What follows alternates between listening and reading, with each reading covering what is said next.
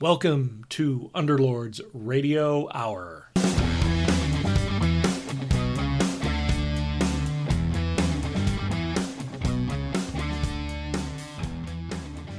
Hello, and welcome back to Underlord's Radio Hour, a socially distant podcast. My name is Josh. My co host is Brian. How are you, Brian? Hello. Yeah, I'm rocking today. You're rocking today, rocking like docking. Oh, that's another conversation. Anyway, um, we are back to Underlord's Radio Hour and our conclusion of Chapter 5, The Erebus Cabal.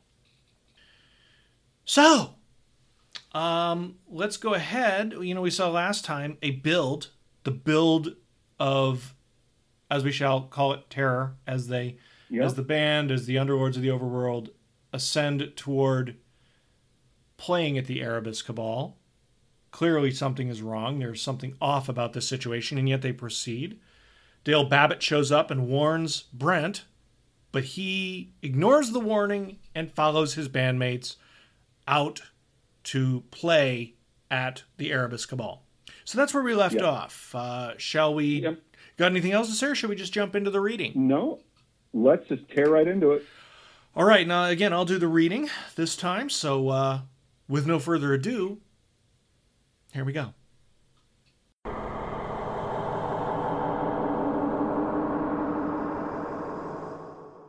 Stage door. The words were boldly printed in black spray paint upon the colossal entryway. From the stairway, Crowell had led them through a dim and cramped room cluttered with cases used for musical equipment and coiled wires piled halfway up the brick walls toward the ceiling. As the underlords of the overworld stood there waiting, the noise of the crowd bled through the steel stage door. But there was something savagely primitive beneath the typical clamor of voices and clinking bottles. It was a growl, low, steady, and sharp. The kind of sound one associated with tearing meat from bone. They glanced nervously at each other, but said nothing. Crowell was indifferent. You'll have five minutes to plug in and tune your instruments. We've already performed the requisite sound checks and set the levels. The drums, Justin said. What's the setup? How big is the kit? Well, I suppose you'll just have to find out, he replied while stepping forward to pull the door. Now, it's showtime, and best of luck. Everything stopped as the four bandmates stepped out on the stage. The sound of the crowd faded to a few murmurs, and it felt as if every eye in the entire universe had taken notice. The awful growl they'd been hearing hadn't entirely disappeared, but faded so low it was almost gone. Worst of all, they could see almost nothing through the hot and blinding lights that fell upon them. A bright, hazy barrier formed between the stage and audience. Working feverishly to tune and adjust their instruments, the most that any of them could make out was a mob of gray and shadowy figures. Once satisfied, the three guitar players huddled in front of the drums when Justin beckoned them. Let's keep it simple. Follow the normal set. Nothing funny. Then, without any hesitation, he tapped a four count with his drumsticks. Upon striking their first chord, any nerves afflicting the band members disintegrated like mist in sunlight. Cellar Dweller was a newer song that burned at a high speed tempo for its entirety, the perfect opening number. Justin growled the lyrics as if they were a personal manifesto. Cellar Dweller, the beast in my basement, down the stairs and living in vile sin, next door to hell and paying no rent, sharp teeth glisten behind his vile grin. The song came to an end after a perfectly executed crescendo of guitar chords and cymbal crashes, and the bandmates were confident they had captured the audience's attention. But the early signs of trouble were unmistakable. Instead of the cheers and applause they'd become accustomed to, the Erebus cabal remained a wall of silence save for a few clinking glasses and an errant coughing fit. After such a high octane opener, the effect was demoralizing. causing Justin to stumble through his opening stage banter. Instead of his normal commanding tone from behind the drum set, his voice wavered a little. There were actually a few chuckles when he assured the crowd that they were about to have their minds blown by righteous metal. Recovering their confidence, the band launched into Downtown Evil, a heavy and grinding song about the horrors of Hell's inner city. Charging from one side of the stage to the other and leaping about, the stage moves that Brent, Brian, and Josh had practiced enhanced the music's raw energy. But again, the performance was met with almost no response whatsoever. They hate us, Josh moaned softly. Brian was defiant. Who cares? Let's pour it on. They continued playing more aggressively than ever before. Metal Monster Omega and Demon Patrol were executed with near perfect playing. Aside from some sparse clapping and an occasional whistle, there was only silence. No, not silence. The growl they heard before Crowell opened the stage door returned, but much closer this time. The low, guttural rumbling hung like an unseen shadow on the other side of the wall of light which separated them from the audience and was so strong it caused tremors in their hands and feet. Formless but undeniable, it was as if the bandmates had fallen under the scrutiny of some unearthly presence. But aside from fleeing the stage like cowards, there was no choice but to continue. As a closing number, Hell Comes in Small Packages was a strange choice. The song began with some light, jazzy drum and bass interplay. Justin practically crooned the lyrics, an account of receiving a package with no return address. Inside the mysterious box were discovered the sum of all humanity's worst fears, including venomous spiders, ticking time bombs, vengeful demons, and nuclear holocaust. Existential and unconventional, the song was a stylistic departure for the underlords of the overworld. Until the guitars came in, that is. Once Brent and Brian joined the music, Hell Comes in Small Packages exploded into a pulsing wall of distorted guitar chords and pounding drums heavier than anything they'd played so far. Brian accented the song's final build with a screaming guitar solo until they struck the final ringing chord. Silence. But only for a moment. What happened next began with an enormous gasp. The entire room had gone dead silent even the growl had faded.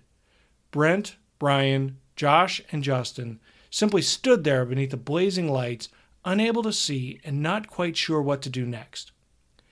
Josh took a few hurried steps toward the stage door, anxious to bring the performance to an official end, but paused when he first heard it. They all heard it a low and steady exhalation. Practically a whisper at first, the breath slowly built from a hiss into a wail. Cheers, the underlords of the overworld finally realized. The audience was cheering. The same audience that through their entire set seemed resolute in its indifference. But now there was an ovation, the likes of which they'd never before experienced. And there was something positively fierce in the response. As it grew in pitch, the noise of the crowd became a unified howl with a jagged undertone reminiscent of gnashing teeth. In any other context, this would have surely struck terror, but there was no mistaking the adulation being heaped upon them. The shadowy mass across the barrier of light had become a seething ocean as they waved their arms and cried for more. Emboldened by this reaction, Justin hopped back up onto the drum riser and snatched his microphone from its stand. Thank you, he called out while pumping one fist in the air. He started to say something else but stopped abruptly. Instead, he just stared outward, transcended by the sight before him.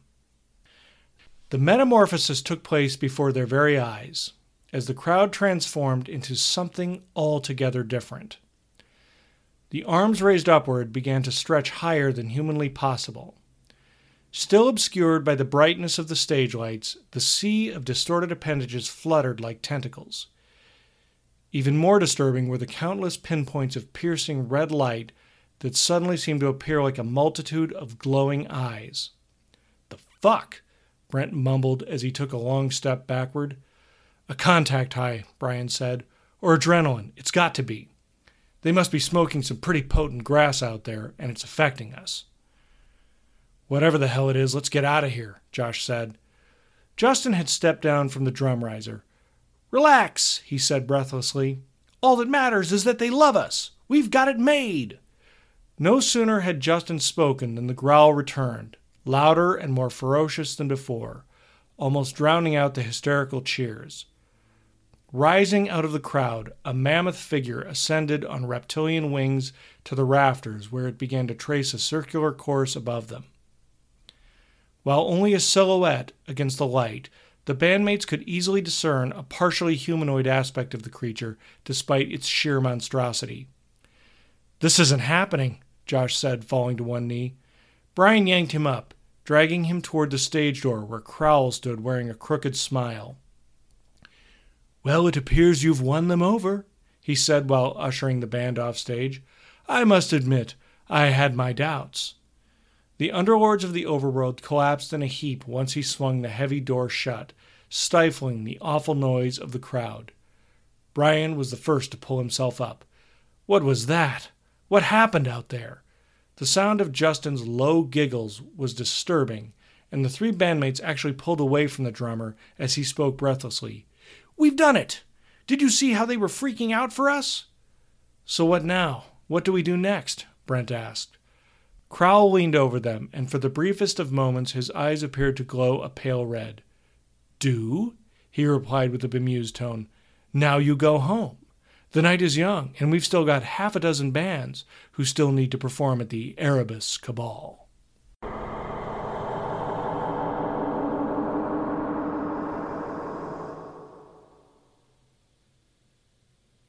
Nice job. Thanks. Thanks. I love this chapter. It's a fun chapter. You know, we were talking about horror and our love of horror in in the last episode and and and this definitely reflects that love of horror that we have and you know Yeah. there's been some allusions to it in the story but this is where it becomes graphic and real and visceral if you will. So what are your thoughts brian? How do you, how do you want to how do you want to approach Well, this and talk about it? Just to kind of link back to the previous episode, you know, in, in my mind, I don't know if this is the way you kind of thought of it, but in my mind, Crowell was almost kind of a, a lurch figure, a little bit. Like from the Addams family, a little bit. In a a little sense. bit. Yeah.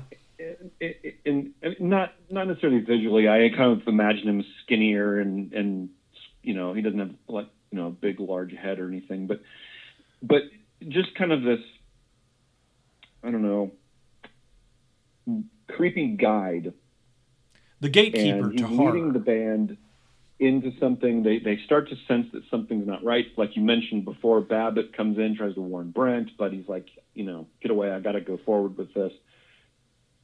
And I, correct me if I'm wrong, but um, Cr- Crowell had said to the guys before before they go up and play uh, that that they don't mix with the audience because the, the band originally wanted to go watch some of the other acts, and he's like, no, no, no you, you, you can't do that. Yes. Musicians don't mix with the clientele at the Erebus Cabal, and it's an interesting So moment can, of can you just kind of address how that connects with the experience of what, what you just read? Because clearly, what they the the performance that they just gave was not to an ordinary audience. Right. And, you know, they don't even know that. So I, I love that this part of the story begins with stage door because that's like the boundary, that's the barrier or threshold that they cross. And when they go out on that stage, they enter a different world. And they don't know it at first because, again, the audience is just this kind of gray, shapeless mass. And they're kind of they're playing and, and they're getting no response from the audience, which you and I can relate to pretty well from our own history. Um, but uh, yeah, um, sad but true. Anyway, but then all of a sudden at the end of their performance, they just meet with this very very positive reception.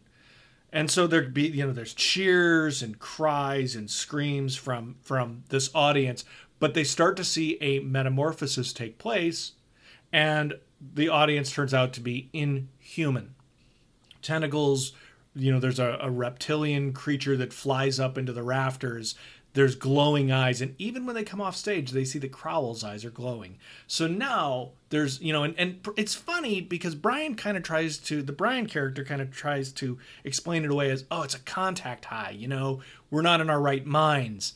But clearly, they're seeing that they've entered this new, there, there can be almost no denying, they've entered this new world of monstrous beings or demons and it's macabre. And that's you know jumping back to that moment that you talked about you know that's why Crowell was saying that foreshadowing moment of you know musicians don't mix with the clientele.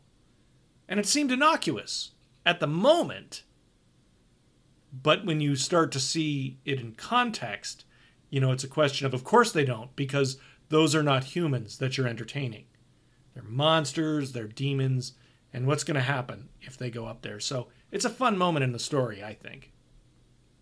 Yeah, I agree.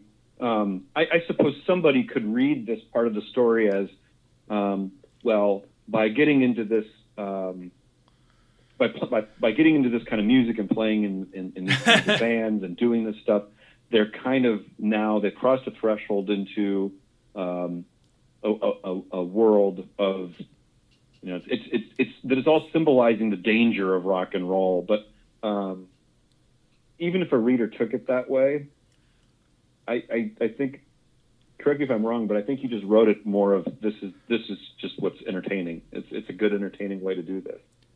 Yeah, I mean it's a it's a fantasy story. It's a fantasy horror story, and and you know I I think that good stories like that you know have these moments, and I don't think that we're trying to make too many political statements with this. We're just having fun and no, I, I think that's kind of the cool thing about it, though. Like because if you wanted to read this as a morality tale, sure. you could, but it doesn't need to be read that way at all. Great horror stories, great sci-fi stories, and fantasy stories are morality tales. They are they have that element to them, and I think that I like to think that the story we created is no different than that.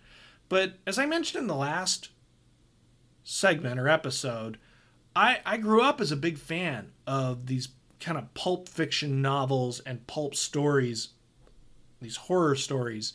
And, you know, you can look at the symbolic elements of these stories, but God, they're just fun stories. I mean, it's fun to be scared. Mm-hmm. It's fun to read scary stuff and sci fi and all of that stuff. And we just have a basic love for it. So take from it what you will. You know, if you take any of the symbolism and the meaning and the message behind it as, as something, that's great. But I think ultimately we want people to just be entertained. I think it's entertaining to create these stories. So. Oh yeah, and it, even though this story is now a few years old, it's really fun uh, to just revisit it as we're doing through these podcasts. Yeah, yeah, I, I haven't like actually read this in years. So going back and going through it, it's like, wow, yeah, I still like this. So it's always a good sign. Yeah. So where where does it go from here? Gosh. Well, I mean, you know, the band has just experienced a revelation that there is something else going on. It's almost undeniable at this point, and so of course the aftermath is what's next. How do you come to terms when the world changes? how do you come to terms with that? So in the next chapter, that's where you know we're going to see the band going. Is you know, do you do you run away from it? Do you embrace it? Do you continue? Do, do you somehow deny it? You know, those are the reactions to these kind of fantastic events that are taking place, and right, right. So, um, what else? So yeah, I, anything else we should um, uh, unpack with this, or we or, or, or we got most of it in? No, I think so. I think now that we know that they know uh-huh. that they've kind of gotten themselves in a pickle, let's see what they do with it. Correct. So chapter six will be next, and we will we will delve into that on the next episode of Underlords Radio Hour.